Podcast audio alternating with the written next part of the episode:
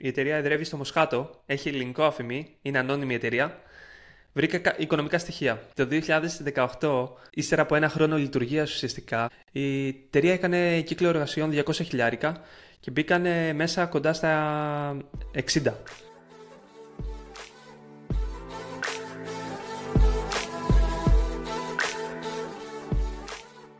Τόσκα. Πορτάλιο. Τι γίνεται, πώς είσαι; Καλά, εσύ τι γίνεται, νέο setup βλέπω, νέο background. ναι, ναι, ναι, το έχω φτιάξει, είναι το καινούριο μου setup. Εδώ πέρα έχουμε καλώδιο, μικρόφωνο, μέσα στη ζακέτα και καλύτερη ανάλυσης ε, βιντεοκάμερα κινητού.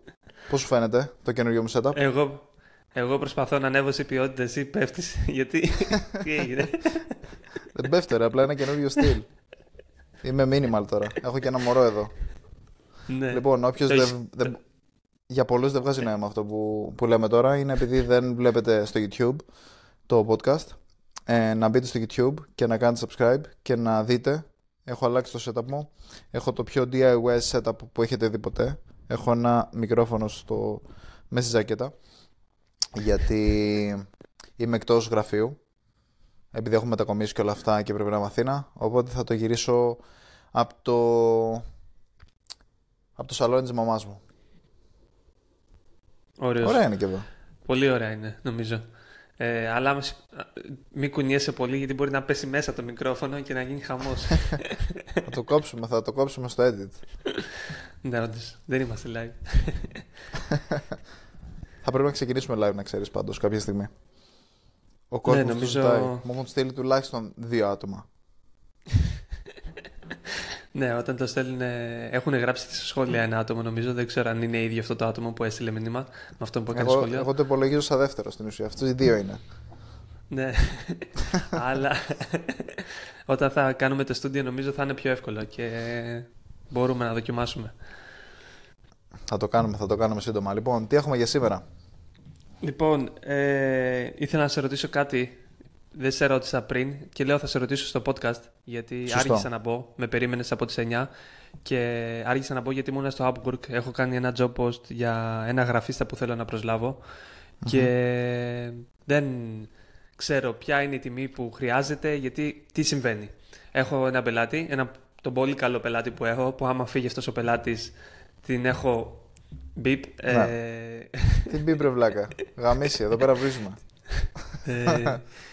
Ε, γιατί ο συγκεκριμένος πελάτης έχει ένα συγκεκριμένο business και συνέχεια προσθέτει ένα καινούριο project, ένα καινούριο project και ξέρεις, δεν υπάρχει τίποτα. Και είναι όλα.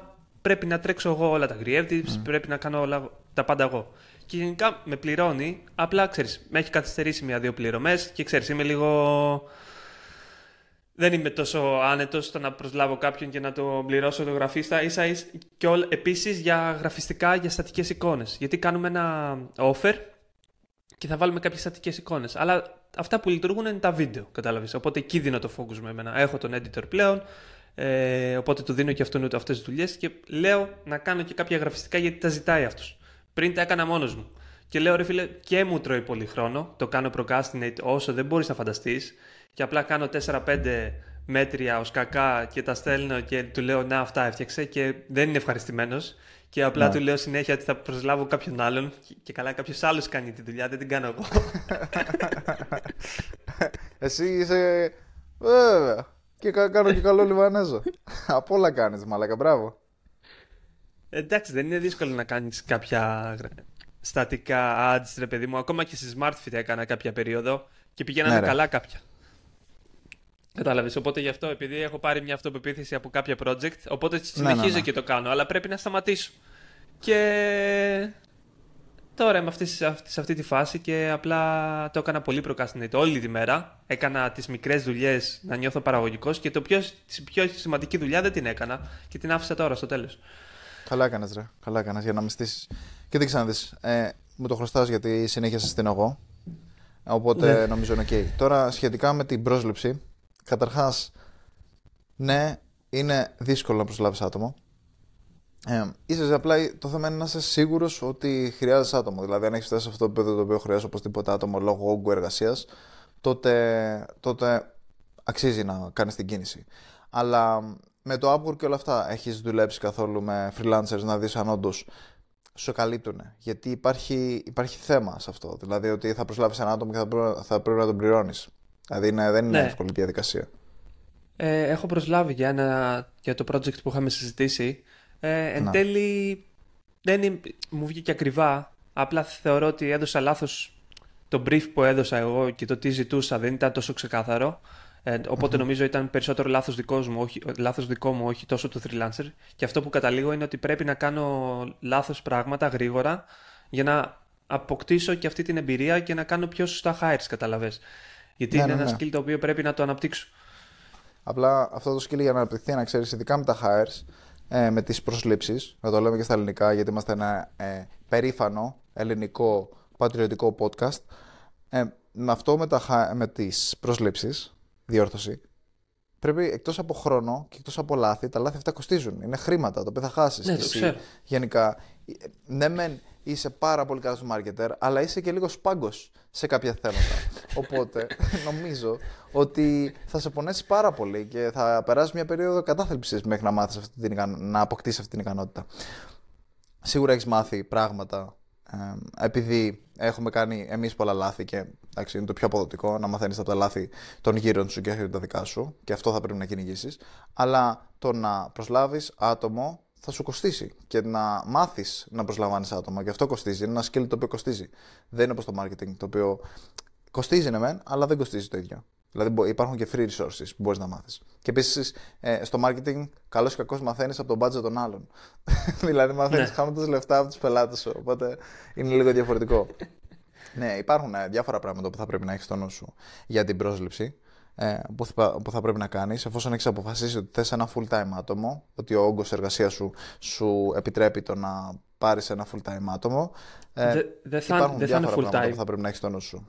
Α, θα έχεις part time θα, δεν θα είναι full time, θα είναι ουσιαστικά για το συγκεκριμένο project. Απλά θέλω να βρω έναν καλό, ο οποίος θα κάνει, να νιώθει λίγο, να μου κάνει κάποιες ωραίες εικόνες. Και αυτό που κατέληξα είναι ότι ε, π.χ. για τέσσερα, ε, για τέσσερις στατικές εικόνες ε, έκανε ένα fixed, ε, ε, πώς το λένε, fee, ένα fixed, ε, ένα συγκεκριμένο ποσό το οποίο θα πληρώσω για τέσσερις στατικές εικόνες. Ε, και ήταν, είναι στα 40 δολάρια, τόσο είναι και πώς σου φαίνεται, ας πούμε. Και λέω να δώσω σε δύο-τρεις, να πληρώσω από τόσο, να βρω κάποιον το οποίο να μου αρέσει το ύφος και μετά θα του ζητάω, ξέρω εγώ, κάθε μήνα ε, 6 με 8 στατικά. Γιατί τα στατικά πλέον και δεν κάνουν convert, γι' αυτό με τρώει, γιατί θα κάνω κάτι απλά για να φανεί ότι γίνεται δουλειά για τον πελάτη.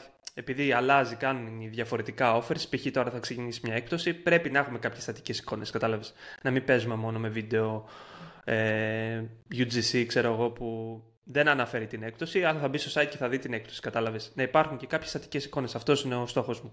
Και αυτό που κατέληξε είναι αυτό, να κάνω κάποια μικρά hires, να τους τεστάρω.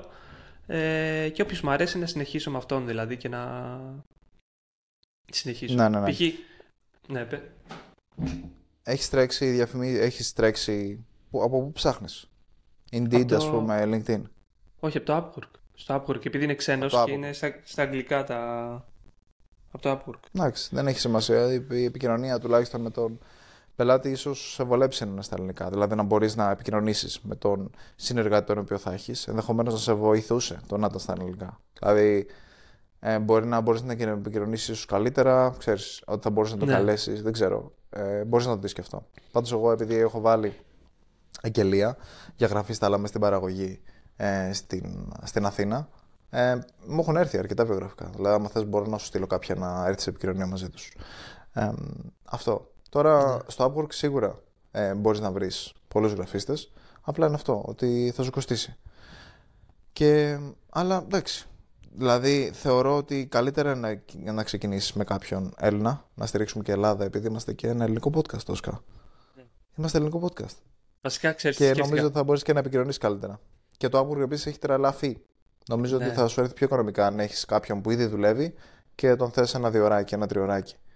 Ναι, ξέρεις, σκέφτηκα. Επειδή μου βγήκε καλά τώρα που έχω, δουλεύω με τον editor, είμαι πολύ ευχαριστημένος. Δηλαδή είναι πολύ καλός και το, το τι του λέω το πιάνει και το κάνει, ξέρω εγώ.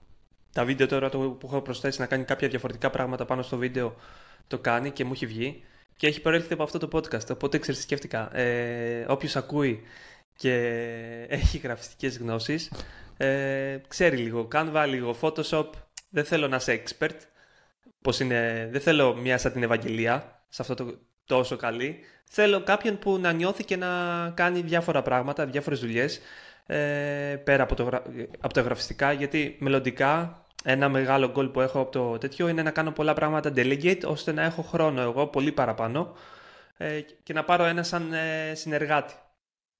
Οπότε όποιος είναι σε αυτή τη θέση, ας μου στείλει ένα μήνυμα στο, στο Instagram, να έχει κυρίως γραφιστικές, ε, να έχει λίγο να νιώθει στα γραφιστικά. Ε, και να δούμε μήπως μπορούμε να δουλέψουμε και στα... δεν, δεν βρω κάποιον στο Upwork και ξεκινήσουμε με αυτό το μικρό project και το αναπτύξουμε με περισσότερες δουλειές μετά.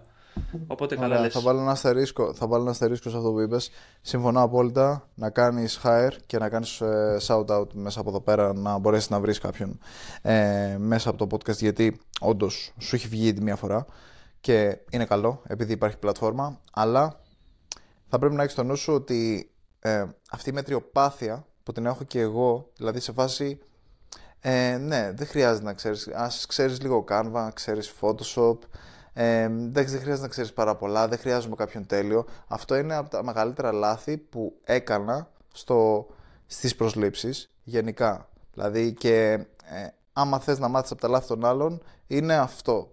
Απλά βρες κάποιον πάρα μα πάρα πολύ καλό. Δηλαδή, εγώ ε, διορθώνω αυτό που λέει ο, ο Τόσκας. Λοιπόν, θέλουμε κάποιον ο οποίος να έχει πραγματικό ταλέντο. Μπορεί να μην έχεις, να μην έχεις όντως ε, πάρα πολλά χρόνια γιατί, πάνω, στο, πάνω σε αυτό το project, γιατί επειδή είσαι μικρός σε ηλικία, επειδή ξεκίνησες να ασχολείσαι τώρα, αλλά πρέπει να είσαι πάρα πολύ καλός για να, για, για να τον προσλάβεις. Θεωρώ ότι είναι πάρα πολύ σημαντικό αυτό το πράγμα και η διαφορά του να προσλάβεις κάποιον ο οποίος είναι καλός, είναι τρομερά καλός, είναι ένα 25% πιο ακριβώς από κάποιον ο οποίος είναι μέτριος. Το output που θα σου βγάλει είναι, είναι δεκαπλάσιο από αυτό που θα σου βγάλει ένας μέτριος. Ναι. Και είναι, είναι τρομερά σημαντικό αυτό το πράγμα, μην κάνεις αυτό το λάθος. Απλά πάρε κάποιον πάρα πολύ καλό. Ναι, και γενικότερα όσοι κάνετε δουλειές να φροντίσετε να είστε πάρα πολύ καλοί. Είναι πάρα πολύ σημαντικό είναι η διαφορά, το, υπάρχουν outsized returns από αυτό το πράγμα. Όταν είσαι, όταν είσαι 10% καλύτερος από τον δίπλα σου, ε, βάζεις αυτό το, την έξτρα δουλειά, έχει, παίρνεις όλη τη δουλειά. Έτσι, έτσι λειτουργεί η αγορά αυτή τη στιγμή. Γιατί είναι πολύ πιο εύκολο να σε προσλάβει κάποιος άλλος, γιατί ξέρει ότι θα του βγάλεις σωστά τη δουλειά. Είναι πολύ σημαντικό να είσαι πάρα πολύ καλός σε αυτό που κάνεις. Είναι από τα πιο σημαντικά πράγματα. Ναι, και αυτό θα σου πρότεινα. Ναι. Ναι, έχεις δίκιο. Ε, οπότε θα το σκεφτώ και αυτό που λες. Οπότε στείλτε και όσοι είστε πολύ καλοί και όσοι είστε μέτροι. ε... Εκεί θέλει να, να έχει πολλά βιογραφικά, να μπορεί να διαλέξει. Εντάξει. Ρε τρία άτομα θα στείλουν. Ε. Το ξέρω, ρε, εσύ. ναι, οπότε θα σε πάω σε ένα άλλο θέμα. Για πήγαινε με, θέλω να με ταξιδέψεις. Θέλω να μου πας κάτι επιχειρηματικό. OK, okay, καλά τα hiring, αλλά αυτά πράγματα ε, γι' αυτό σου λέω κιόλας ότι θα πρέπει να κάνουμε μεγαλύτερο podcast, περισσότερο περιεχόμενο για να δικαιολογεί. Δηλαδή τώρα ε, ο άλλος μπήκε και άκουσε 15. Σίγουρα είναι σημαντικό εντάξει, αλλά άκουσε 15 λεπτά. Ε, θέλει να μας, ακούσει, μας ακούει μια μισή ώρα τη βδομάδα. Και από αυτά τα 15 λεπτά ήταν ο προβληματισμός σου για το hiring. Κατάλαβες. Ή η δικιά μου μαλακία που εγώ ξέφυγα και έλεγα μαλακίες όπως κάνω πάντα συνέχεια που ξεφεύγω και επαναλαμβάνομαι. Ωραία πρέπει να κάνουμε περισσότερο περιεχόμενο. Δεν είναι μια μισή ώρα. Πρέπει να κάνουμε πολύ περισσότερο. Θέλω να μου πεις επιχειρηματικά πράγματα. Θέλω να ακούσω επιχειρηματικά. Πες μου, το Ναι, λοιπόν, ε, άκουσα ένα podcast, ε, ένα παλιό podcast που είχε κάνει ο CEO ε, της Ferry Hopper. Και λέω, ποια είναι η Ferry Hopper; Έψαξα ποια είναι η Ferry Hopper. Ε, είδα ότι πήραν επένδυση. Τι είναι η Ferry Hopper; Είναι μια πλατφόρμα κράτησης ακτοπλοϊκών ε, εισιτηρίων. Μπαίνω στο site και βλέπω, αποκλείται να είναι λίγο αυτό το πράγμα γιατί ο CEO ήταν Έλληνας. Και λέω, μπορεί να είναι Έλληνας ο CEO, να ιδρύθηκε από κάποια άλλη εταιρεία. Και όμως αυτή η εταιρεία έχει ιδρυθεί από Έλληνες. Ε, από, τον, από τέσσερις φίλους το έψαξα λίγο παραπάνω είναι τέσσερις οι ιδρυτές είναι ο Χρήστος Παθαράκης ο CEO ε, της εταιρείας ε, και οι άλλοι τρεις είναι μισό λεπτό τους έχω γράψει Παναγιώτης Σαράφης, Χρήστος ε, Βασίλης Λαχανάς και ο Aiden Short αυτοί είναι οι τέσσερις ιδρυτές. Ο Aiden Short φαντάζομαι δεν είναι Έλληνας. Ναι δεν είναι Έλληνες. Το μάδεψα και... έχω ιστορία για τη Ferry Hopper να ξέρεις, πες μου. Το 2017 ιδρύθηκε αυτή η εταιρεία. Ο λόγος που έλεγε και στο podcast ο συγκεκριμένος ιδρυτής, νομίζω άμα κάνουμε reach out μπορούμε να το φέρουμε στο podcast. Οπότε είναι υποψήφιος για μελλοντικό podcast μόλις φτιάξουμε το στούντιο. Να μας πει και αυτό στην ιστορία του από κοντά και να του κάνουμε περισσότερες ερωτήσεις. Ε... Δεν θα του πούμε την ιστορία του από κοντά. Όλοι ξέρουν την ιστορία του. Άμα θέλουν να μπουν άρθρα, πρέπει εμείς να του κάνουμε πιο deep ερωτήσεις. Να μάθουμε. Ξέρεις κάτι, ένα κλικ διαφορετικό. Ναι. Η ιστορία μπορείς να τη μάθεις από παντού την ιστορία. Εντάξει, όχι τη γενική ιστορία. Θα πει λίγα λόγια για την ιστορία, μετά θα του κάνουμε ερωτήσεις προφανώς. Ανάκριση θα του κάνουμε, φίλε. Γιατί από το 17 μέχρι τώρα, πώς αξίζει η εταιρεία του, θέλω να ακούσω αριθμός. Πώς αξίζει η εταιρεία του αυτή τη στιγμή; Ναι. Νομίζω αξίζει πάνω. Τουλάχιστον η τελευταία. Πώς το λένε, το, τελευταίο fund που πήρε, το fundraise που πήρε, το τελευταίο ήταν 3,2 εκατομμύρια. Οπότε η εταιρεία νομίζω αξίζει πάνω. Είναι 6 εκατομμύρια. Βρήκα και οικονομικά στοιχεία. Βγάζει, κάνει τζίρο 6,5 εκατομμύρια το 2022 κύκλος εργασιών. Οπότε, αν μην υποθέσουμε είναι πολλές φορές, 4-5 φορές τα κέρδη, 7-8 φορές ο τζίρος νομίζω είναι η αξιολόγηση μιας εταιρείας. Ξέρω εγώ αν θέλει να πουληθεί. Οπότε μπορούμε να πούμε 6,5 επί 8, να πούμε 50 εκατομμύρια μπορεί να αξίζει η εταιρεία. Μπορεί να λέω μεγάλο αριθμό, δεν ξέρω. Αλλά κάπως έτσι ε, κοστολογούνται οι εταιρείες στο εξωτερικό. Ναι, κοίταξε να δει. Ε, θα σου πω. Καταρχάς, ε, επειδή είναι τεχνολογική επιχείρηση, νομίζω το 5 είναι πάρα πολύ το 5 είναι, είναι λίγο για μια τεχνολογική επιχείρηση. Ε, να υπολογίσουμε βάσει τον τζίρο. Τι; 50 είπα, όχι 5 εκατομμύρια. Όχι, όχι. Επί 5 εννοώ. Το επί 5 που έκανε. Θεωρώ ότι είναι πολύ πιο εύκολο να το υπολογίσεις με βάση το round. Δηλαδή πόσα σήκωσαν και με τι evaluation, με τι valuation τα σήκωσαν τα λεφτά αυτά. Δηλαδή από το τελευταίο round, δηλαδή σήκωσαν 3 εκατομμύρια. Πόσα, πόσο ποσοστό δώσανε; Ναι, άμα, δώσαν, π.χ., ε, άμα δώσαν 20% π.χ. από τα τέτοια τους, από άμα δώσαν 20% που δεν νομίζω να δώσαν τόσο, αλλά πες ότι δώσαν τόσο, ε, τότε είναι στα 15 εκατομμύρια, ας πούμε, αξίζει η εταιρεία τους. Γιατί έτσι συνήθως αξιολογείς με βάση τα rounds. Τώρα δεν ξέρω, αλλά και πάλι. Ξεκίνησα από 17, δηλαδή ξεκίνησα αποκτικά ε, μπορεί και πιο μετά από μένα, γιατί εγώ ξεκίνησα τέλη 16-17, οπότε ξεκίνησαν μετά από μένα και είναι πιο επιτυχημένοι από μένα και τους μισώ για αυτόν τον λόγο. Έτσι, δηλαδή απλά Δηλαδή με πιάνει μια ιδέα. Δηλαδή κάνω. Του μισώ, ξέρεις, είμαι σε βάση γάμο, την τύχη μου. Απλά, απλά είναι πιο έξυπνη. Τι συμβαίνει; Ε, δηλαδή είμαι σε αυτή, σε αυτή τη φάση. Τι γίνεται; Κοίτα, θα, σου πω, θα, σου πω, θα σου πω μια λεπτομέρεια ε, που διάβαζα. Ήταν λίγο γύρω στα 30 αυτοί, όταν ε, γνωρίστηκαν στην Ελβετία, έλεγε, όπου κάνανε πρακτική στο ΣΕΡΝ. Ε, και ο τέταρτος είναι έξυπνη, ρε μαλάκα. ήταν στο Λονδίνο. Αυτή είναι έξυπνη. Οι δύο ήταν ηλεκτρολόγοι μηχανικοί, ο ένας φυσικός με διδακτορικό στο προγραμματισμό ε, για ιατρικές εφαρμογές και ο, τε, ο, ε, ο άλλος μηχανικός περιβάλλοντος ε, με εμπειρία στη διαχείριση καταστροφών. Αυτό είναι το, ξέρεις, το βιογραφικό τους. Ε, οπότε νομίζω είναι, είναι όντως είναι έξυπνοι. Να και, και εγώ είμαι μηχανολόγος πανικός, εντάξει, αν θες να ξέρεις. δεν, έχω, δεν έχω διδακτορικό, αλλά επειδή είναι πέντε χρόνια σχολείο μου, το, η πτυχιακή μου, η διπλωματική που έκανα, μετράει για μεταπτυχιακό. Οπότε είμαι κι εγώ σπουδαγμένος, εντάξει. Ναι. Λάει κάνω, που τον άρα επιτυχημένη και όταν, και όταν, ακούω, όταν ακούω τέτοια πράγματα, με πιάνει μια ζήλια. Δεν, δεν το έχω αντιμετωπίσει καθόλου αυτό το πράγμα. Δηλαδή είμαι αρκετά ζηλιάρης, φίλε. Δηλαδή, ε, Α πούμε, εσύ δεν ξέρω αν είσαι. Δεν σε έχω ψυχολογήσει πάρα πολύ καλά. Αλλά ρε φίλε, εγώ το αισθάνομαι. Αισθάνομαι Χαμώ την τύχη μου. Δηλαδή, ξέρεις, είμαι σε αυτή τη φάση. Με ενοχλεί. Με ενοχλεί πραγματικά. Όχι, δεν είμαι τόσο ζηλιάρης. Άμα σε φάσεις ότι άμα δω κάποιον, μιλήσω με κάποιον και καταλάβω ότι με κάποιους που μιλάω, ξέρω εγώ, ή ακούω συνεντεύξεις σου, καταλαβαίνω ότι είναι έξυπνοι. Μπορείς να καταλάβεις. Ε, οπότε εκεί θεωρώ ότι. Α, αυτός. Α, π.χ. εδώ διάβασα το CERN. Α, γι' αυτό φτιάξετε αυτό που κάνατε. Κατάλαβες. Δίνω μια δικαιολογία. Αν δω κάποιον ο οποίος μιλήσω μαζί του και καταλάβω ότι δεν είναι τόσο έξυπνος Λέω τι στο μπούτσο, τι κάνω με τον εαυτό μου, γιατί, γιατί είμαι ακόμα, βγάζω μόνο αυτά τα λεφτά, γιατί κατάλαβες. Οπότε μπαίνει σε αυτή, σε αυτή τη μορφή σύγκρισης. Μπαίνω σε αυτή τη μορφή σύγκρισης. Ε... Ναι, ναι, ναι, και αυτό, και αυτό με πιάνει και εμένα. Δηλαδή, άμα δω κάποιον ο οποίος είναι τρομερά πιο επιτυχημένος και βλέπω πολύ συχνά πο, πολύ πιο επιτυχημένους ανθρώπους από μένα και φαίνονται, είναι αισθητά πιο. Ε, έχουν αισθητά πιο χαμηλό IQ από μένα. Ε, ναι, με τρώγω με τα ρούχα μου. Δηλαδή, δεν μπορώ να καταλάβω τι σημαίνει. Αλλά αυτό το παθαίνω περισσότερο αν είναι πιο νέος άλλος. Δηλαδή, άμα έρθει ένα 25χρονο, ας πούμε, και έχει Lamborghini, θέλω, δηλαδή πραγματικά θέλω να ανοίξει γη να με καταπιεί ένα πράγμα. ναι, ουσιαστικά. Όχι, εντάξει, προφανώς δεν είμαστε ακόμα τόσο σοφοί να μπορούμε να αντιμετωπίσουμε. Πιστεύω σε 5-6 χρόνια από τώρα, αν δεν. Ε, νομίζω θα, θα αρχίσω να το αποβάλω αυτό το πράγμα. Δεν, δεν μου φαίνεται φυσιολογικό.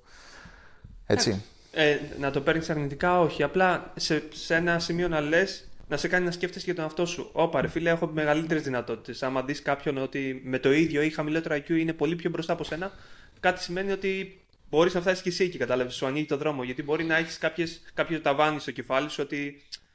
Α, π.χ. μπορεί εσύ να λες ότι στόχος είναι το 1 εκατομμύριο και να γνωρίσει κάποιον να έχει βγάλει 2 εκατομμύρια και να είναι το IQ του πολύ χαμηλότερο από το δικό σου. Οπότε εσύ κατευθείαν μπορεί το μυαλό σου να λέει: Όπα, κάτσε. Πάμε τώρα πιο γρήγορα. Να φτάσουμε στα 2 εκατομμύρια, ξέρω εγώ. Τέλος πάντων, αυτό που είπα για το CERN, ότι πλάκα κάνουμε. Έχω γνωρίσει άτομα που έχουν σπουδάσει. Ε, Πώς το λένε, στο Λονδίνο. Ε, στο, δεν θυμάμαι ποιο. Αλλά γενικά δεν θεωρώ ότι μέσα από τις σπουδές οι σπουδές θα σε κάνουν, ξέρω, πανέξυπνο ή full πετυχημένο. Νομίζω είναι τόσο ε, προκατάληψη ότι α, αυτό σπούδασε στο Λονδίνο, σπούδασε στο Cambridge. Είναι σίγουρα πανέξυπνος ή ξέρω εγώ, τα έχει, βρει, τα έχει λύσει όλα στη ζωή του. Κατάλαβες ότι μόνο αυτός μπορεί, ένας τέτοιος άνθρωπος να κάνει κάτι. Δεν το θεωρώ τόσο. Δηλαδή, πολύ πετυχημένοι έχουμε δει που βγάζουν λεφτά, δεν έχουν τελειώσει καν το, το Λύκειο. Οπότε δεν θεωρώ για να βγάλεις λεφτά και να πετύχεις ε, ότι πρέπει να έχεις πάεις ε, μεταπτυχιακό στο εξωτερικό και στο ΣΕΡΝ, ξέρω Τέλος ναι, πάντων. Εννοείται, εννοείται. Και πολλοί, πολλοί, πολλοί το βλέπουν αυτό, αυτό το πράγμα, επειδή υπάρχει αυτή, αυτή η νοοτροπία πάρα πολύ και στην Ελλάδα πάρα πολύ. Εντάξει, και σε άλλες χώρες. Στην Ινδία είναι χειρότερα. Γιατί ακούω πολλές φορές που όπω στην Ελλάδα είναι έτσι, Ελλαδιστάν. Στην Ινδία είναι πολύ χειρότεροι γονείς. Πολύ χειρότερο. Δηλαδή, άμα πας να ξεκινήσεις επιχείρηση ενώ είσαι από την Ινδία, μαλάκα, ε, οι γονείς σου φίλε θέλουν να σκοτώσουν. Δηλαδή, πραγματικά είναι σε βάση να δουλέψεις, να πας να κάνεις, ε, να πας στην πεπατημένη ακριβώς όπως ε, έχουν κάνει οι προηγούμενες γενιές. Απλά να σπουδάσεις σε ένα καλό πανεπιστήμιο και τα σχετικά. Αλλά και στην Ελλάδα το έχουμε πάρα πολύ αυτό το πράγμα και σίγουρα είναι πολύ τοξικό και πολλές ε, οικογένειες πολλές οικογένειες, ε, κρατάνε πίσω σαβαρίδια τα παιδιά τους ε, που θέλουν να κάνουν κάτι διαφορετικό, που έχουν clarity και έχουν δηλαδή διάβια για το τι θέλουν να κάνουν και απλά δεν το κάνουν μόνο και μόνο επειδή οι γονείς δεν θα στεναχωρήσουν τους γονείς. Και είναι κάτι που είναι, είναι μεγάλο πρόβλημα στις μέρες μας. Βέβαια, το πιο συχνό πρόβλημα δεν είναι αυτό. Το πιο συχνό πρόβλημα είναι ένα παιδί το οποίο δεν έχει καμία διάβια, δεν ξέρει απόλυτη, δεν, ξέρει, δεν έχει ιδέα τι θέλει να κάνει.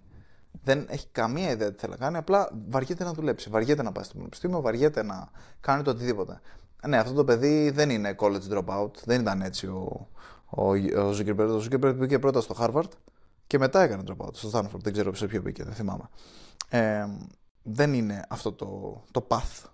Πρέπει να έχεις, άμα έχεις clarity, άμα έχεις διάβγεια για το τι πρέπει να κάνεις, τότε ναι, να είσαι dropout. Αλλά αλλιώς απλά πήγαινε και σπούδασε. Ναι, όντως. Ε, και να γυρίσουμε στη Ferry Hopper. Να σου πω κάποια νούμερα. Αυτή τη στιγμή έχει πάνω από 150 εργαζομένους.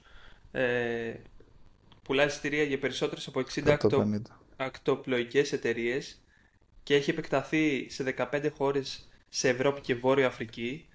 Ε, ουσιαστικά θέλει να γίνει ο μεγαλύτερος παίκτης στη Μεσόγειο, δηλαδή να πιάσει Ελλάδα, Ιταλία και Ισπανία. Ε, μέχρι στιγμής ε, έχει τα downloads που έχει στο Play Store είναι πάνω από ένα εκατομμύριο. Ε, στο Apple Store δεν μπορώ να δω, στο, μόνο στο Play Store βλέπω. Ε, πάνω από 4.000 reviews, 4,3 αστέρια. Στο site έχει 2, εκατομμύρια monthly visitors. Γενικά είναι μια εταιρεία που πάει πάρα πολύ καλά. Και κάτι που βρήκα επειδή η εταιρεία εδρεύει στο Μοσχάτο, έχει ελληνικό αφημί, είναι ανώνυμη εταιρεία, βρήκα οικονομικά στοιχεία. Το 2018... Πολύ καλά, αυτά μου αρέσουν. Ναι. Publicity for the win. το 2018, ύστερα από ένα χρόνο λειτουργίας ουσιαστικά, από το πρώτο χρόνο λειτουργίας, η εταιρεία έκανε κύκλο εργασιών 200 χιλιάρικα και μπήκαν μέσα κοντά στα 60. Ε, και θεωρώ για τεχνολογική startup, για πρώτο χρόνο λειτουργίας, είναι πολύ καλά θεωρώ. Πήγανε το γεγονός ότι βγάλανε κατευθείαν λεφτά και δεν τους πήρε πολύ χρόνο να, δεν ξέρω, να φτιάξουν το app, να φτιάξουν όλο το, και το software και ό,τι χρειάζεται για να τα κάνουν όλα αυτά. Δεν τους πήρε τόσο πολύ χρόνο και βγάλανε κατευθείαν λεφτά, το θεωρώ πολύ σημαντικό. Και μετά το 2021 ε, έκανε ουσιαστικά τα πρώτα πολύ δυνατά νούμερα, 2,5 εκατομμύρια κύκλο εργασιών, με κέρδη μετά φόρο 500 χιλιάρικα και τώρα, λογικά επειδή βρίσκεται σε ανάπτυξη εταιρεία, έκανε 6,5 εκατομμύρια κύκλο εργασιών και έχει μπει μέσα 1,5 εκατομμύριο.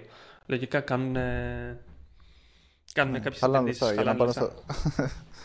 Χαλάνε λεφτά. Άμα, άμα έχεις σηκώσει 3 εκατομμύρια, πρέπει να τα χαλάσει αυτά τα πράγματα. Αλλιώς για ποιο λόγο τα σήκωσες. Ε, ναι, το καταλαβαίνω γιατί όταν σηκώνεις λεφτά, το είχαμε ξαναζητήσει αυτό και στο podcast ε, με το, με το Μιχάλη, όταν σηκώνεις λεφτά για μια επιχείρηση, δίνεις ποσοστό της επιχείρησής σου. Ε, λογικά θα πρέπει να τα εξοδέψεις με κάποιο τρόπο αυτά τα χρήματα, δηλαδή να επεκταθείς, να πας παντού. Ή να πεθάνεις προσπαθώντας. Die trying που λένε. Ε, θεωρώ ότι. θεωρώ εντάξει ότι δεν. Ε, μπράβο τους, συγχαρητήρια πέρα από τη ζήλια που με διακατέχει. Συγχαρητήρια, πάρα πολύ καλή δουλειά. Ε, προσπάθησα τώρα να βρω το evaluation τους. Δεν μπόρεσα με ένα γρήγορο Google που έκανα γιατί στο τελευταίο evaluation που σηκώσανε χρήματα δεν είπανε τι ποσοστό δώσανε. Αλλά σε ένα τυπικό round μπορεί να δώσεις ένα 10 μέχρι 20% συνήθως. Οπότε κάπου τόσο είναι το valuation που στη τιμή που είπαμε. Πιστεύω εγώ τώρα. Ε, γύρω στα 30 εκατομμύρια, δηλαδή έπεσε πολύ κοντά θεωρώ. Ναι. Ε, αλλά μπορεί να είναι και παραπάνω, θα δείξει. Πάντως, ε, πάρα πολύ καλή επιχείρηση, μπράβο τους και υπάρχουν ε, τέτοιου είδους επιχειρήσεις που πάνε ε, go big or die trying, τέτοιου τύπου venture capital style, όπως κάνουν στην Αμερική, είναι λίγες στην Ελλάδα. Δυστυχώς δεν έχουμε πολλές τέτοιου εταιρείες. Ε, δεν ξέρω αν φταίει η κουλτούρα μας που δεν θέλουμε να δούμε απλά ένα μπαλόνι να φουσκώνει μέχρι να σκάσει, όπως λειτουργούν αυτές οι επιχειρήσεις, ή αν απλά ε, δεν υπάρχουν τα χρήματα για να μπορέσουμε να το κάνουμε. Γιατί όντως, άμα δεις πόσοι ventures capitalists υπάρχουν στην Ελλάδα, είναι τίποτα σε σχέση με το εξωτερικό. Ναι, Αλλά υπάρχουν πάρα πολλές εταιρείες. Και από το Μιχάλη Παρό... το ακούμε. Ναι. Και από το Μιχάλη το ακούμε. Ναι, ναι, ναι, ισχύει. Ναι, ναι, ναι, ακριβώς. Αλλά υπάρχουν και άλλες εταιρείες που κάνουν ε, τεχνολογικά πράγματα, όπως η Ferry Hopper. Ε, αλλά ε, δεν είναι, θεωρώ ότι ε, υπάρχει χώρος για ακόμα περισσότερες. Δηλαδή, θεωρώ ότι υπάρχει, υπάρχει ακόμα κενό στην αγορά και για venture capital να μπουν και να έρθουν ακόμα στην Ελλάδα ακόμα περισσότεροι και ακόμα περισσότερα λεφτά να αρχίζουν να μπαίνουν στην αγορά και φυσικά περισσότεροι founders, περισσότερες ε, καινοτόμες ιδέες που μπορούν να αναπτυχθούν και να φύγουν εξωτερικό. Γιατί η αλήθεια είναι πως η Ελλάδα είναι πολύ μικρή αγορά. Δηλαδή το έχουμε ξανασυζητήσει. Άμα πηγαίνεις κάτι νης, ε, στην Ελλάδα δεν πρόκειται να πιάσει ποτέ θέλεις κάτι πολύ πιο μεγάλο. Ειδικά για μια τέτοιου είδους επιχείρηση όπου λες go big, δηλαδή παίρνεις 5 εκατομμύρια και θα τα ξοδέψω όλα μέσα στο επόμενο 18 μήνο. Ε, αυτό σημαίνει ότι δεν μπορείς να τα ξοδέψεις μέσα στο ελληνική αγορά. Αυτό πρέπει να είσαι παγκοσμίως, πρέπει να πας παντού.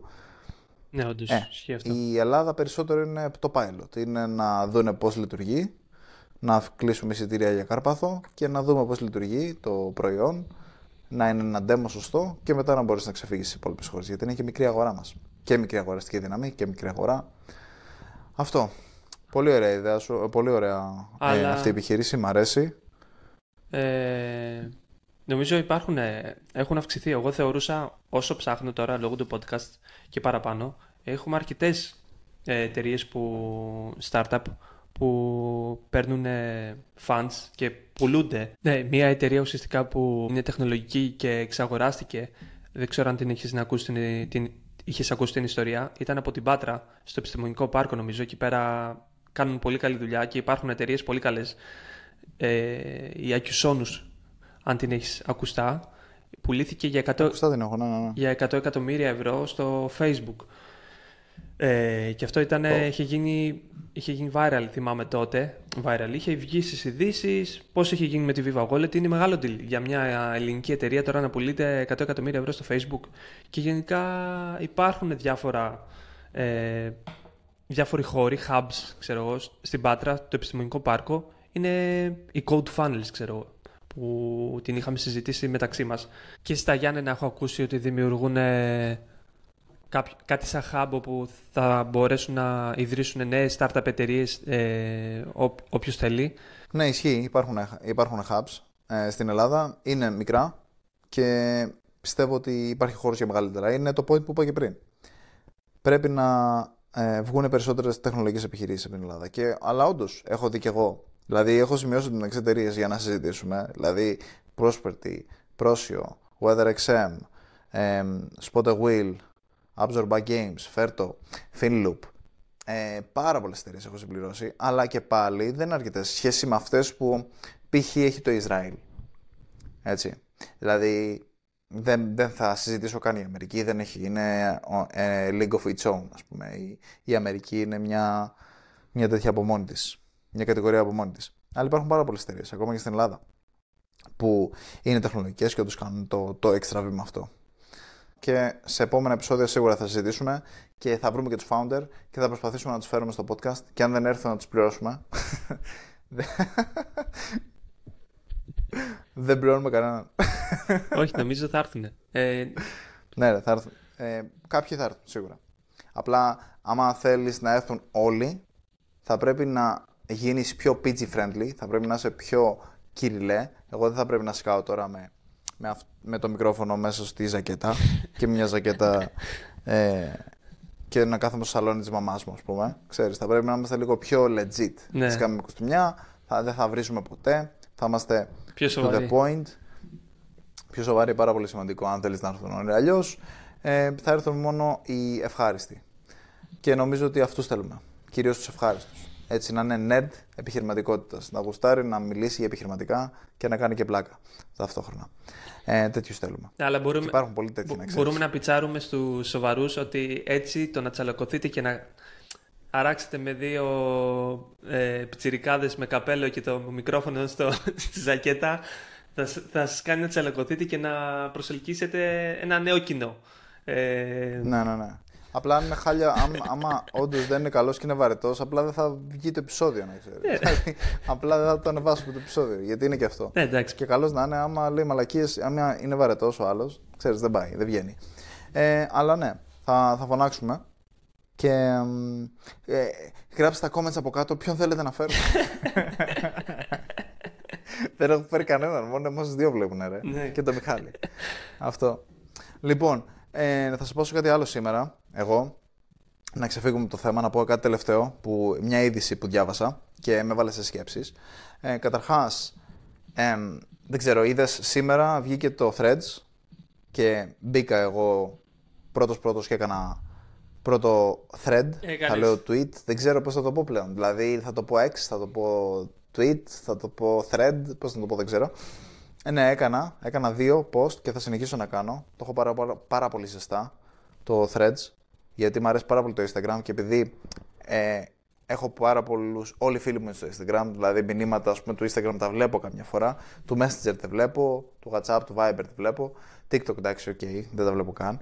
Ε, το Instagram το χρησιμοποιώ. Οπότε ξέρεις, βλέπω αυτή τη σύνδεση και πάντα μου άρεσε η ιδέα του Twitter. Απλά ξέρεις, δεν είχα κανέναν, οπότε να πάω να γράψω τι, ας πούμε. Θυμάμαι παλιά είχα φτιάξει γιατί ασχολιόμουν με τα, με τα, πώς τα λένε, τα NFTs και είχα φτιάξει ένα series από NFTs δικό μου, στο οποίο είχα πουλήσει, το θυμάσαι, ναι, έτσι, τα θυμάμαι. Crypto Humans; Τα Crypto Ναι, ναι, ναι. Πάρα πολύ και αυτό, αυτό θα πρέπει να το συζητήσω σε κάποιο podcast, να αναφέρω τη μεγάλη επιτυχία που είχε αυτό το NFT project, ε, το οποίο έχω χάσει τα private keys, τα έχω χάσει, κάπου τα έχω, τα private keys και το είχαμε, πιστέψει, το, το είχαμε πιστέψει πολύ, αλλά δεν θυμάμαι πώς εξελίχθηκε και τι είχες κάνει. Θα ξαναβγεί αυτό το πράγμα. Θα ξαναβγεί. θα ξαναβγεί. Να ξέρεις, αυτό το Crypto Humans θα, θα πάνε στο Θεό. To the moon, to the moon.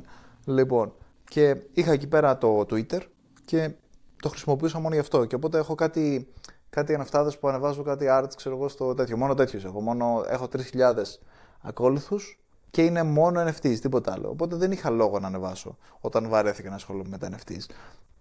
Αλλά τώρα με το Threads νομίζω είναι πολύ καλή ευκαιρία να ξεκινήσω να, να αποστάρω. Αυτό και μου άρεσε, θα ξεκινήσω. Και η άλλη είδηση που είδα, που μου έκανε τρομερή εντύπωση και θέλω να μου πεις αν την έχεις δει και εσύ. Δεν ξέρω, είδες ο χαμός που έχει γίνει με τα Ζάρα. Όχι, τι έχει γίνει; Που τους κράζουνε. Όχι.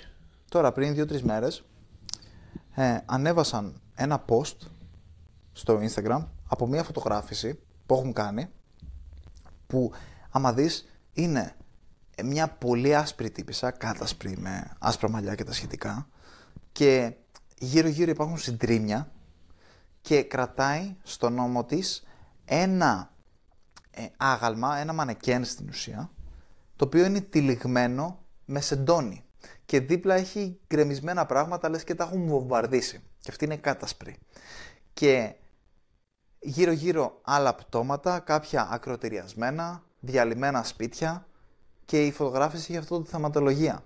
Και ο κόσμος με το που το είδε αυτό τρελάθηκε. Γιατί το σύνδεσε επί τόπου με, το, με αυτά που γίνονται στη Γάζα. Ακριβώς, ρε φίλε. Και εσύ το σύνδεσες, το συνδέσεις πολύ εύκολα. Γιατί για ποιο λόγο να βγάλεις μια τέτοια φωτογράφηση Χριστουγεννιάτικα; Δηλαδή δεν βγάζει, δεν ταιριάζει ιδιαίτερα. Δηλαδή είναι ξεκάθαρα για να προκαλέσει αυτό το πράγμα. Και έχει γίνει χαμός. Στην Τινησία πήγαν, σπάσαν τζαμαρίες, πετάγανε ντομάτες. Ε, όλοι βγάζουν βίντεο να κάνουν cancel τα, το Zara μαζί με άλλες εταιρείες και το Marks Spencer. το έχουν κάνει cancel; Το βλέπω τώρα. Γιατί ρε μαλάκα να κάνω αυτό το πράγμα; Χαμός, χαμός, χαμός. Τα έχω κάνει πτάνα όλα. Ρε. Και φίλε, πραγματικά, άμα κάτσει και δει λίγο τη φωτογράφηση, είναι όντως περίεργο. Είμαι σε φάση. Κάτσε, είσαι, δουλεύεις στο Zara. Είσαι head of marketing ή κάτι τέτοιο. Είσαι υπεύθυνος για αυτό το πράγμα. Πώς επιτρέπεις να βγει αυτό το πράγμα; Δηλαδή, μου, μου έκανε τρομερή εντύπωση στην αρχή. Λέω, πώς είναι δυνατόν σε ένα τόσο μεγάλο πράγμα να ξέφυγε κάτι τέτοιο. Αλλά ρε φίλε, δεν ξεφεύγει. Δεν είναι κάτι που ξεφεύγει. Και εκεί πέρα κατέληξα εγώ. Και αυτό ήθελα να περισσότερο τη δική μου σκέψη, ήθελα να, σου, να μοιραστώ μαζί σου και να την ακούσει και ο υπόλοιπος κόσμος. Να την κρίνει, ναι. γιατί γι' αυτό τα ανεβάζουμε, για να κρυθούμε έτσι, πολύ σημαντικό. Δεν θα κρίνουμε μόνο ό,τι βλέπουμε στην επικαιρότητα και στην επιχειρηματικότητα. Θα μας κρίνουν κιόλας. Και η άποψή μου είναι, φίλο, ότι είναι ξεκάθαρα επιτιδευμένο. Δηλαδή, θεωρώ ότι το κάνανε επιτιδευμένα. Ξέραν ότι θα υπάρξει ε, τέτοιου είδους ε, backlash από τον κόσμο. Και δεν μιλάμε ότι α, είναι συνο, ε, συνωμοσιολογία ή κάτι τέτοιο. Μιλάμε, δεν μιλάμε ότι έκανα κάτι και ε, third or fourth order of consequence, τέλος πάντων, ξέρεις ότι δεύτερης, τρίτης τάξης συνέβη κάτι πολύ μεταγενέστερα. Μιλάμε ότι είναι ξεκάθαρο ότι, θα, ότι αυτό το πράγμα θα παρεξηγηθεί. Και παρόλα αυτά το ανεβάσαμε. Είναι... Ξεκάθαρα εγώ πιστεύω ότι το κάνω επίτηδες. Είναι αυτό που λέγαμε ότι βλέπεις κάτι που συμβαίνει και το εκμεταλλεύεσαι για το marketing σου. Εδώ είναι κάτι το οποίο έκανε τη Ζάρα, αλλά πολύ, πολύ λαθασμένα και πολύ άσχημα πιστεύω. Δηλαδή έχει προκαλέσει πολύ αρνητικό. Βλέπω παντού. Έχουν ανεβάσει τώρα ναι, πολύ TikToks, Instagrams που κράζουν. Πάρα πολύ αρνητικό, φίλε. Πάρα πολλά βιντεάκια. Ωστόσο, να σου πω κάτι. Ε, το, το έκανε σίγουρα επίτηδες. Για ποιο λόγο να το κάνει όμως επίτηδες αυτό το πράγμα; Πιστεύεις ότι το έκανε γιατί περίμενε ότι ο κόσμος θα αντιδράσει θετικά με αυτό το πράγμα; Πιστεύεις ότι αν ήσουν head of marketing, εσύ πες ότι σε προσλάμβαναν. Γιατί βλέπουν, το, βλέπουν τον Τόσκα, βλέπουν ότι μιλάει πολύ καλά αγγλικά, ξέρει πάρα πολύ καλό marketing, έχει και podcast στην Ελλάδα, θα τον προσλάβουμε head of marketing. Πλέον είσαι head of marketing στο Zara. Το ΣΚΑ. Ναι, αλλά... Καταρχάς το αξίζεις εννοείται, αλλά σου λέω, δεν θα το βλέπεις ότι θα, θα υπάρχει, τι θα έλεγες, θα, θα το κάνω γιατί όντως είναι επικαιρότητα, αλλά φίλε θα, υπάρχουν, θα υπάρξουν πολύ αρνητικές αντιδράσεις. Δεν το περιμένεις αυτό το πράγμα. Το, το περιμένεις, απλά δεν ξέρω με ποια λογική μπορεί να τι σκέφτηκαν, ξέρω εγώ, και το βγάλανε έξω. Δεν ξέρω ποιο είναι το μήνυμα. Ξέρεις ποιο είναι το μήνυμα ή απλά έγινε φωτογράφηση σε αυτό το κόμμα. Κανένα μήνυμα. Κανένα μήνυμα, δεν έγραφε κάτι. Αυτό είναι υποσυνείδητο μήνυμα. Είναι ξεκάθαρα ένα μήνυμα το οποίο δεν δείξανε γιατί μετά βγήκανε και, βγήκανε και είπαν ότι ε, δεν, αυτή τη φωτογράφηση την κάναμε τον Αύγουστο και αυτό δεν σημαίνει απολύτως τίποτα και δεν το κάναμε αυτό το σκοπό. Απλά ήταν ένα concept και απλά το παρεξηγήσατε. Αυτή είναι η λογική. Άρα ουσιαστικά. Ε, ε, μετανοούν, δεν το υποστηρίζουν, δεν, δεν το ρίχνουν από διαφορετικά. Θεωρώ ότι δεν τους βγήκε. Κάτι προσπάθησαν να πετύχουν και απλά δεν τους βγήκε. Βγήκε πολύ άσχημα. Γιατί βλέπω μαλάκα εδώ πέρα δείχνει τυλιγμένο σε σεντόνι σαν να υπάρχει ένα σώμα και υπάρχει αντίστοιχη φωτογραφία με γυναίκα στη Παλαιστίνη που κρατάει κάποιον έτσι ρε, σε άσπρο σεντόνι και είναι ακριβώς η ίδια φωτογραφία. Και λέω μαλάκα απίστευτο, πολύ κακό. Ναι, Τι, Πολύ κακό. Απλά εγώ δεν θεωρώ ότι μετα... μετανοήσαν. Γιατί ρε φίλο, όταν κάνεις κάτι τέτοιο, δεν το μετανοεί. Δεν είναι ότι το μετανοείς. Δηλαδή, το έκανες. Πώς το μετανοείς ακριβώς; Απλά περίμενες ότι ο κόσμος δεν θα το πάρει τόσο αρνητικά. Εγώ επίσης κάθισα μετά και είδα τα... το stock price τους. Κάθισα και είδα λίγο το. Πώς θα λένε, τις επισκέψεις στο site τους. στο Similar Web είδα το stock price σε τι κατάσταση βρίσκεται, δηλαδή η τιμή της μετοχής τους, σε τι κατάσταση βρίσκεται. Και επίσης κάθισα και έψαξα λίγο τα comments σε αυτά τα βιντεάκια που κράζουν το Zara. Εγώ ε, αρχίζω να κλείνω, και αυτή είναι η άποψη που θέλω εσύ να κρίνεις. Ε, αρχίζω να πιστεύω ότι το Zara και το Mark Spencer που έκανε κάτι αντίστοιχο που μπορούμε να το συζητήσουμε αν προλάβουμε, το κάνουν επίτηδες. Το έκαναν επίτηδες με τη λογική ότι θα αποκτήσει bad rep. Ωραία. Και σκέψου. Ε, αποκτάνε bad rep με το να κάνουν αυτή την κίνηση, αλλά παίρνουν κάποιους που είναι εξτρεμιστές και όντως πραγματικά το πιστεύουν. Δηλαδή, συμφωνούν με αυτό το είδο. Δηλαδή, άμα δεις τα βιντεάκια, τα, στα βιντεάκια από δίπλα, πολλοί λένε Εγώ από εδώ και πέρα θα παίρνω μόνο ζάρα. Haters. Καταλαβες. Ε, πολλοί του δυτικού κόσμου άνθρωποι εύποροι που μπορεί να ψωνίζουν από αυτά τα μαγαζιά, υποστηρίζουν. Δημιουργούν αυτή την πόλωση. Καταλαβέ. Πολλοί κόσμοι επίσης μπορεί να έχει γίνει χαμός με το Ζάρα για αυτό που έκανε, αλλά πολλοί κόσμοι δεν θα νοιαστεί καν. Παρότι μπορεί να τον, να τον επηρεάζει αρνητικά, μπορεί να μην το δει ποτέ. Μπορεί να μην νοιαστεί καν. Και εδώ πέρα έρχεται το, το ότι every publicity is good publicity. Ακόμα και bad publicity is good publicity. Δηλαδή, ακόμα και κακή δημοσιότητα είναι, είναι καλή είναι, είναι χρήσιμη. Και πιστεύω ότι αυτό το πράγμα έκανε το Ζάρα. Ήξερε ότι θα πολλώσει, ήξερε ότι θα διχάσει.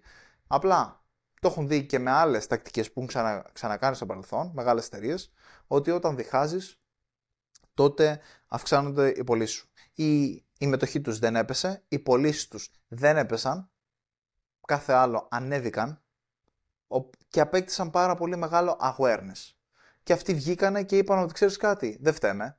Πολλοί θα τους πιστέψουν. Πολλοί θα πούνε όντως, ναι, τον Αύγουστο έχει γίνει η συγκεκριμένη, η συγκεκριμένη φωτογράφηση. Πιστεύω ότι. Και αυτό που λένε.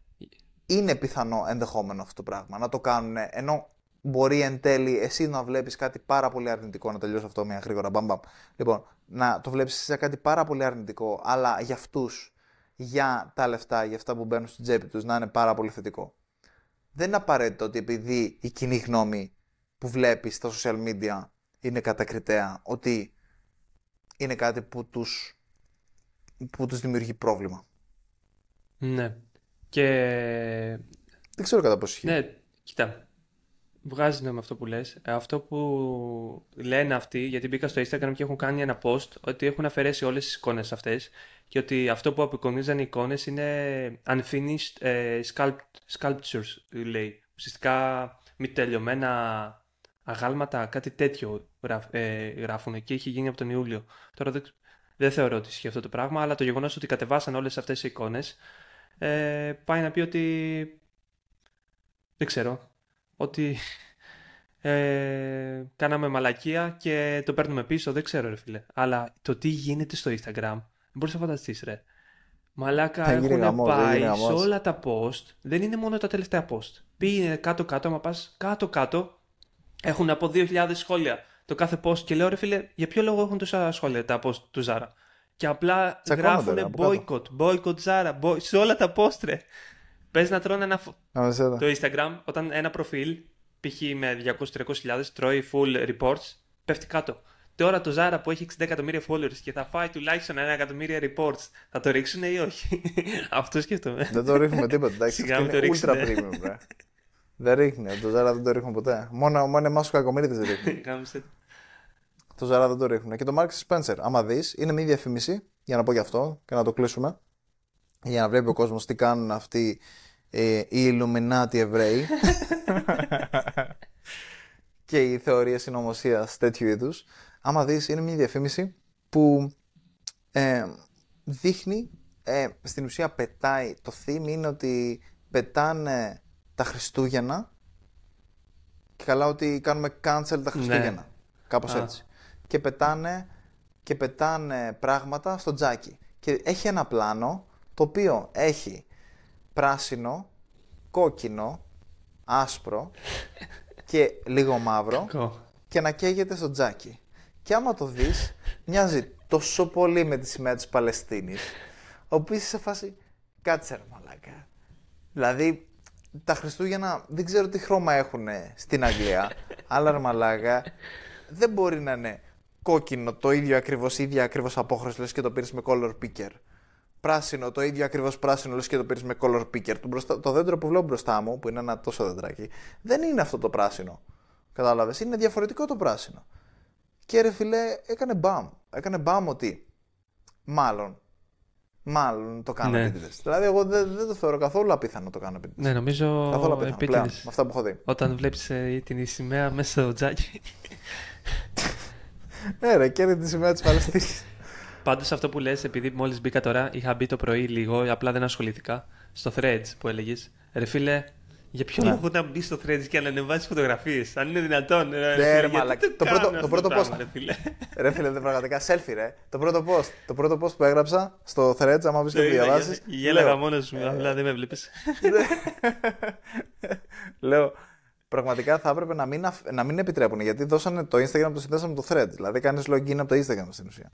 Και γράφω στο post ότι δεν θα έπρεπε να το απογορεύσουν για ένα μήνα, να μην είναι δυνατόν να ανεβάσεις εικόνα μέσα στο threads. Γιατί πραγματικά όλοι μπήκαν στο threads γιατί να γράψουν, που υποτίθεται ότι το φτιάξαν το threads για να γράψουν, γι' αυτό και το λέγεται thread και δεν λέγεται post a picture. Ε, και ανεβάζαν selfie. Ε, όλοι έχουν ανεβάσει Όλοι, ρε, δεν μπορείς να φανταστείς. Σκρολάρω και μου βγάζει μόνο εικόνες. Καινούργιο social media.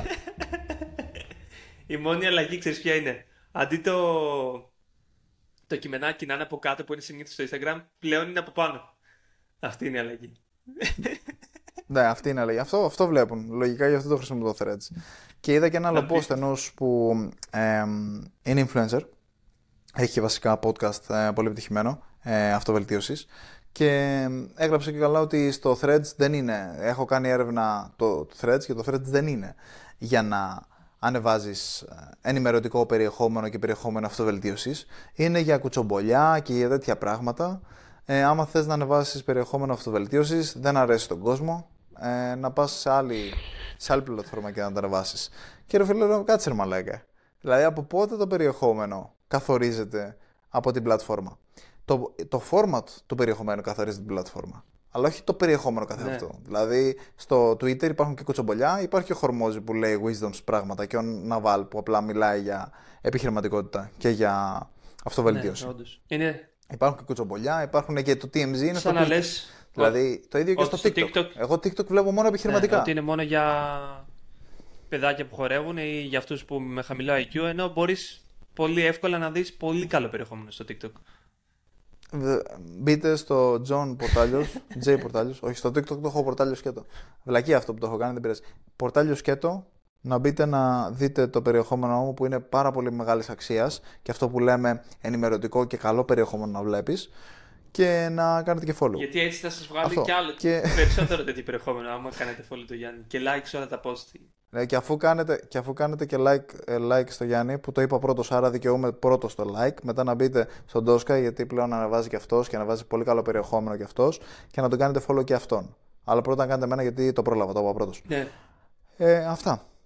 Και αυτό. Και απλά του λέω ότι έγραψα στο σχόλιο ότι το format το format καθορίζει, καθορίζει την πλατφόρμα, αλλά όχι το περιεχόμενο. Το περιεχόμενο εσύ το καθορίζεις. Και πραγματικά, δηλαδή, μπορεί να πάει καλά οτιδήποτε. Δηλαδή, το ότι ο κόσμος δεν θέλει να ακούσει ενημερωτικά και επιχειρηματικά πράγματα, αυτό εξυπακούεται. Ότι ο περισσότερος κόσμος δεν θέλει να ακούσει επιχειρηματικά πράγματα. Ε, τότε εμείς τι θα κάνουμε; Άμα είναι να μην μιλάμε για επιχειρηματικά ούτε στο podcast, να λέμε για άλλα πράγματα. Τι για, λες, για να μαγειρική. το να το κάνουμε. Μιλάμε, μιλάμε γενικά. Μιλάμε μαγειρικά. Από εδώ και πέρα. Αλλά. Τι ναι. λες; Ναι, έχεις δίκιο. Ε, απλά αυτό που θέλω να πω είναι ότι το Threads δεν ξέρω πώς θα πάει. Αλλά δεν πέρασε πολύς καιρός, ρε φίλε, από τότε που έγινε launch στην Αμερική. Πέρασαν δύο μήνες. Πόσο καθυστερούν αυτά τα πράγματα να έρθουν στην Ευρώπη; Δεν είναι απίστευτο. Ε, καθυστέρησε τώρα αυτό λόγω της Ευρωπαϊκής Ένωσης με το GDPR ναι, και μαλακίες. Γι' αυτό, απίστευτο. Δεν πειράζει, θα πάει καλά πιστεύω, ρε, θα πάει καλά. Οπότε... Εγώ θα είμαι στο Threads όλη μέρα. Ακολουθήσει και στο Threads, έτσι, πολύ σημαντικό. στο Threads.